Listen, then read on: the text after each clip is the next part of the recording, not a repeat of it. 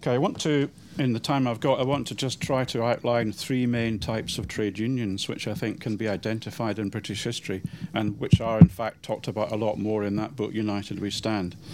Uh, probably all of the types of trade union I'm going to talk about will be familiar to you already, but I think it might be worth just uh, putting them to, putting them side by side and uh, presenting a kind of more systematic comparison uh, as a background for the discussion about what trade unions are today and what they might be in the future. Uh, the first and oldest of the main types of trade unions in Britain is, of course, the craft union. Um, there's a, an even more important book than the ones by somebody else called um, Travelling Brothers by R.A. Leeson, which I really recommend if, if you haven't already read it. And I think since his, his work, it's virtually indisputable that craft unions grew out of the earlier medieval craft guilds separating from them and becoming more like recognizable trade unions sometime in the 17th century. The main difference was that the guilds included small masters alongside the skilled workmen, but otherwise their functions were the same. They aimed to keep a vigilant eye on the conduct of the trade at a local level, maintaining traditional workplace practices and monitoring the arrival of new migrants. They aimed to organise the movement of their skilled members to districts where there were more jobs available, acting as a kind of occupational labour exchange. And they aimed to provide relatively generous welfare benefits for the support of their individual members. Maintaining financial solvency for the provision of these benefits was then the main basis of craft union calculations about which other workers to admit to membership and which other bodies to amalgamate with they could often see that they had a real interest in recruiting further down the hierarchy of skill to include semi skilled, maybe even some workers that might be classified as unskilled. But they sometimes reckoned that even if that would be advantageous from a bargaining point of view, it would not be financially sustainable from a benefit provision point of view. So, what I want to emphasize here is that craft unions were not intrinsically closed or elitist organizations. They were based on what they thought were reasonable calculations. The Boilermakers Society, for example, which is the one I know best, covered the main iron and steel workers in the shipbuilding industry in the late 19th and early 20th century. It started out uh, just in, including in its members the platers who cut and shaped the plates and the riveters who joined them together with hot metal bolts. But the Boilermakers' far-sighted leaders realized that their bargaining strength would be increased if they could include more of the workers involved in hull building. So they opened their ranks to include less well-paid groups gener- generally regarded as less skilled or unskilled. There were a group called the caulkers who sealed the gaps between the plates. and There were the holders up who assisted the riveters, and then later sheet iron workers who were kind of a parallel group. Uh, this practical and in many ways ambitious strategy then laid the basis of the Boilermakers' ability to capture the new technology of welding from the 1930s onwards. In some contrast, though, the union did not admit the people who were called the platers' helpers because they were not because they were unskilled, but because there were too many of them to support on the welfare funds. Whereas there would have been one holder up for every two riveters, there were usually six or seven helpers for every plater. Uh, although this separation between the platers and their assistants did lead to friction at first in the late 19th century, it did not produce deep seated hostility, and the two groups ended up in the same organisation when the Boilermakers eventually merged with the municipal and general workers in 1982. One of the main reasons for including other groups of workers when it was financially viable to do so was to consolidate the bargaining position of the craft unions, for they didn't merely provide welfare benefits for their members, they also represented them in adversarial relationships with their employers. Just as had been the case with the earlier craft guilds, the aim was to regulate the amount of work required and the amount of pay that was received for it, but directed now against the employers rather than the merchants. In order to maximize their position, it seems to me the craft unions used two fundamental methods. Firstly, the restriction of entry to the trade, again, not out of some irrational, snobbish self regard, but so as to raise wages through the relative scarcity of skilled labour. And secondly, the encouragement of labour mobility between firms and districts, either to put a general pressure on employers by you know, making sure there weren't too many workers in any given place, or to use them as a way of what they call, used to call strike in detail, that is simply advising the members not to work for certain firms if they thought they were uh, significantly below the, the wages and conditions they, they should have been. Thus, on the one hand, the Boilermakers Society was willing to compromise with employers over wages at, at, times when it seemed that the state of the labour market made it unavoidable. But on the other hand, it was prepared to go to great lengths through assertive unilateral local action to achieve favourable agreements over the length of training, the ratio of apprentices to journeymen, and the issuing of formal indentures or certificates of skill.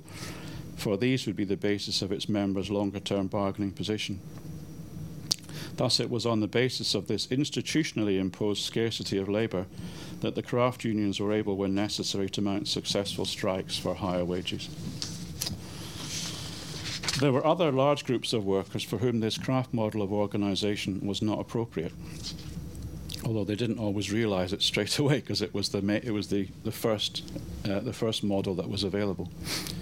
Some of the workers in what I would call process industries, such as coal and cotton, did indeed have high levels of skill, but they were different from the craft workers because they were tied to one sector and indeed usually to a particular workplace, a pit or a mill.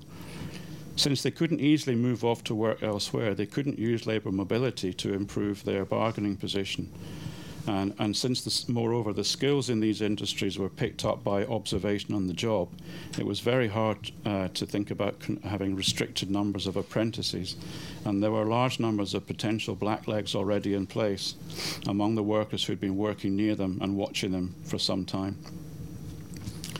Alexander MacDonald of the Scottish coal miners, who I introduce here as one of the, I think, one of the great overlooked heroes of British trade unionism. He was one of the first trade union activists to break through these barriers to a new form of organisation.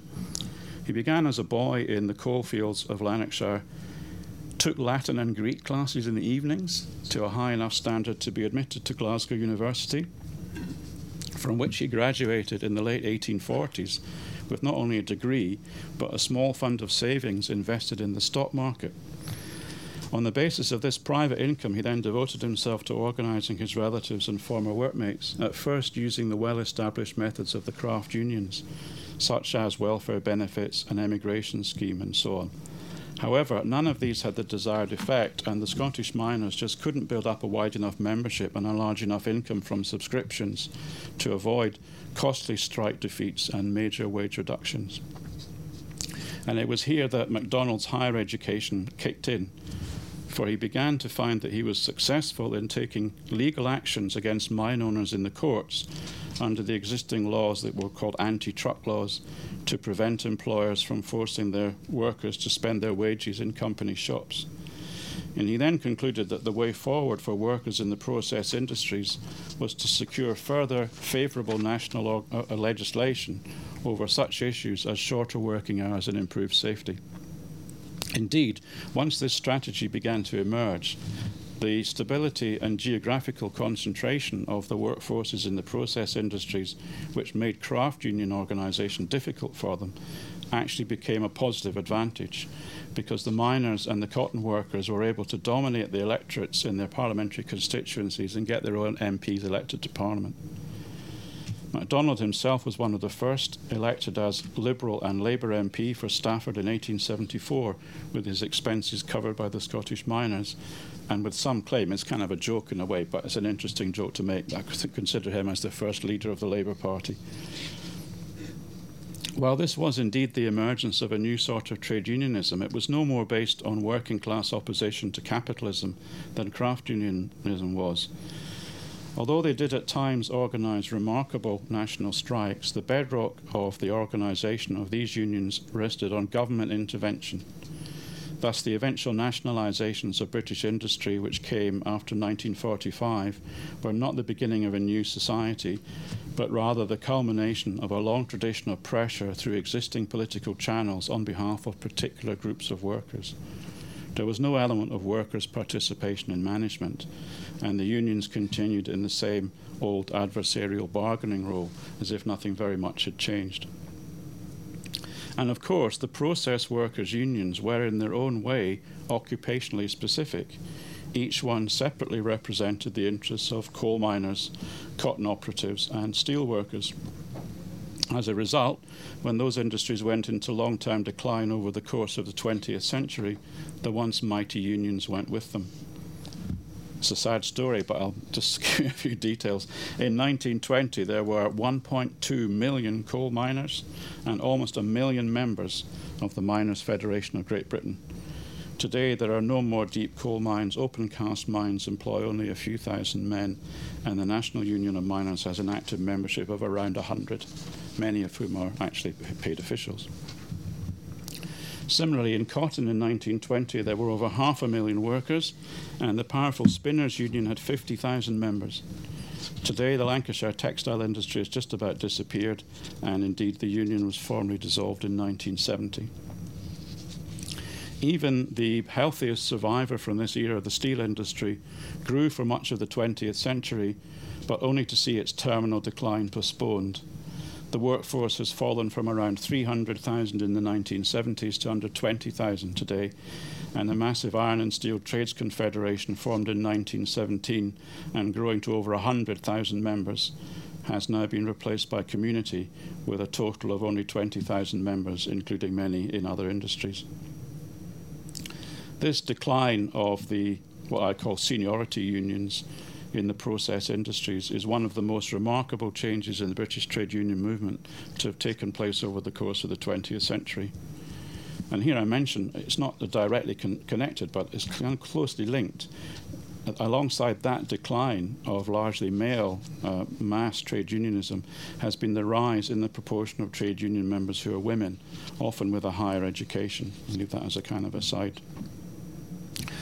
So now we have two main historic types of trade unionism in Britain, both based on occupational interests and loyalties.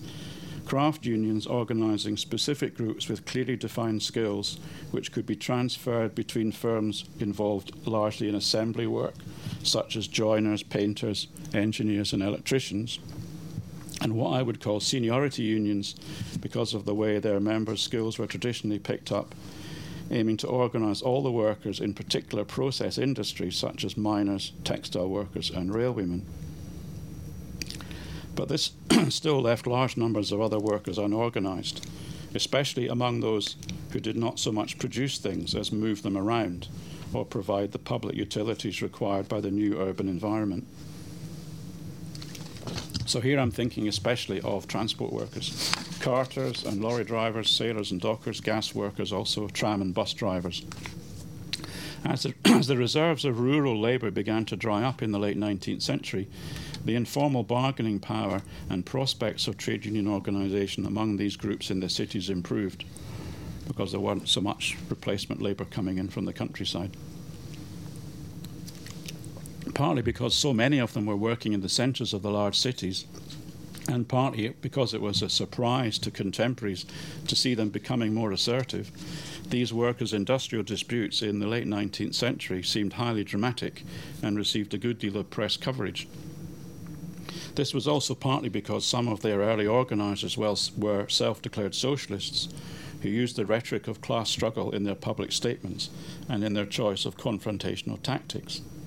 However, this can be highly misleading if it's taken too much at face value, for the longer term sustainability of organisations thrown up by the so called new unionism still depended on particular occupational circumstances. Those that survived the initial burst of enthusiasm in the late 1880s and early 1890s tended, uh, firstly, to focus on specific groups who did the more, like the uh, stevedores, for example, who did the more specialised shipboard work on the docks. Secondly, actually, although they criticised the craft unions, they also themselves set up rudimentary welfare benefits, at least for accidents and funerals, because that was the only way they could retain members.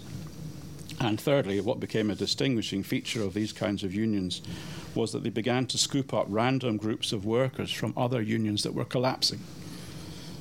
This remained characteristic of the structures of the so called general unions as they became better established over the 20th century, and uh, a boost to their growth, a really important boost to their growth, were the two world wars, labour shortage during the two world wars. Actually, the so called general unions did not become general unions for the whole workforce, and not even for all of the less skilled in particular industries. So I think their nature is better captured already in the, in the early 20th century by calling them federal unions. Not because they had federal constitutions, but because they recruited loose collections of different types of workers.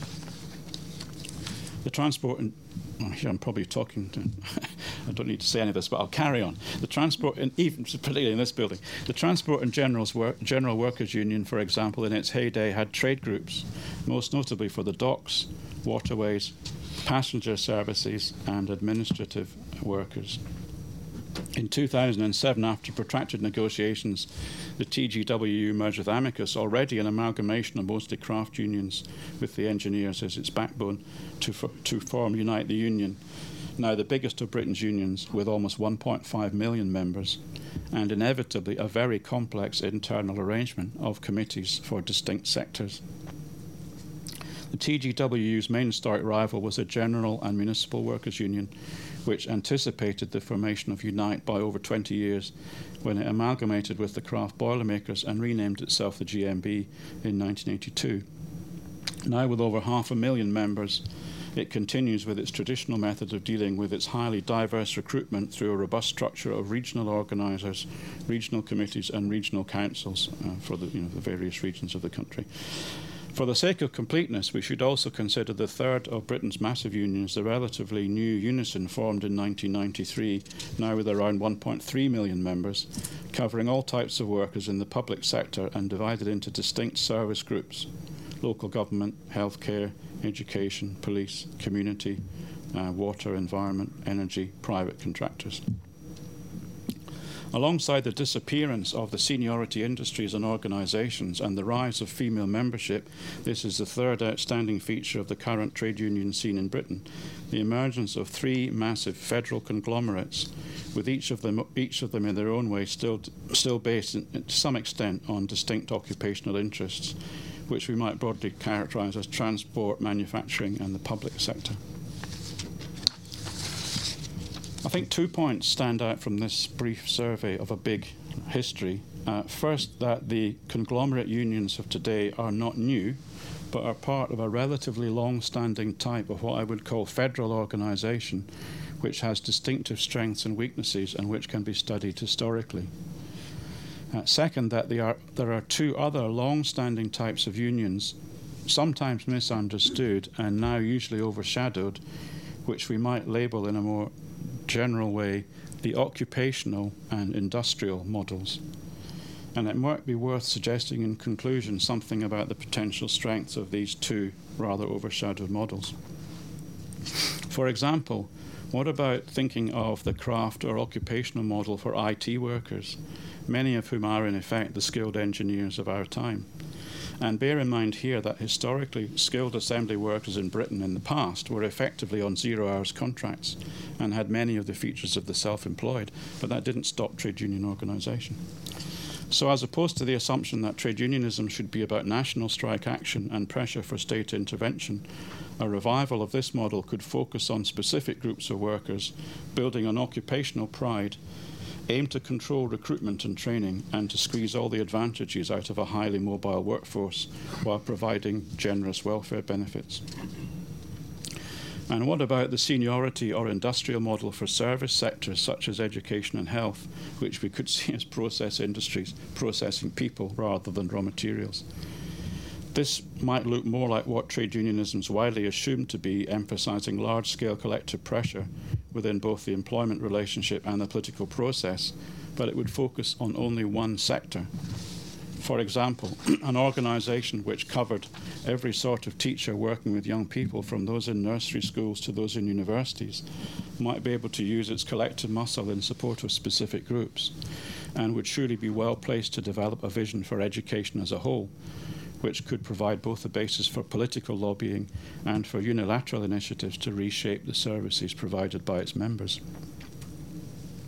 At the very, as a, a, light, a light-hearted concluding comment, at the very least, these types of trade unions would surely make it easier for workers to know which organisation to join. And that's it. Um, if that was an encouraging last, sentence, thank you for that. Uh, can we thank uh, Alistair the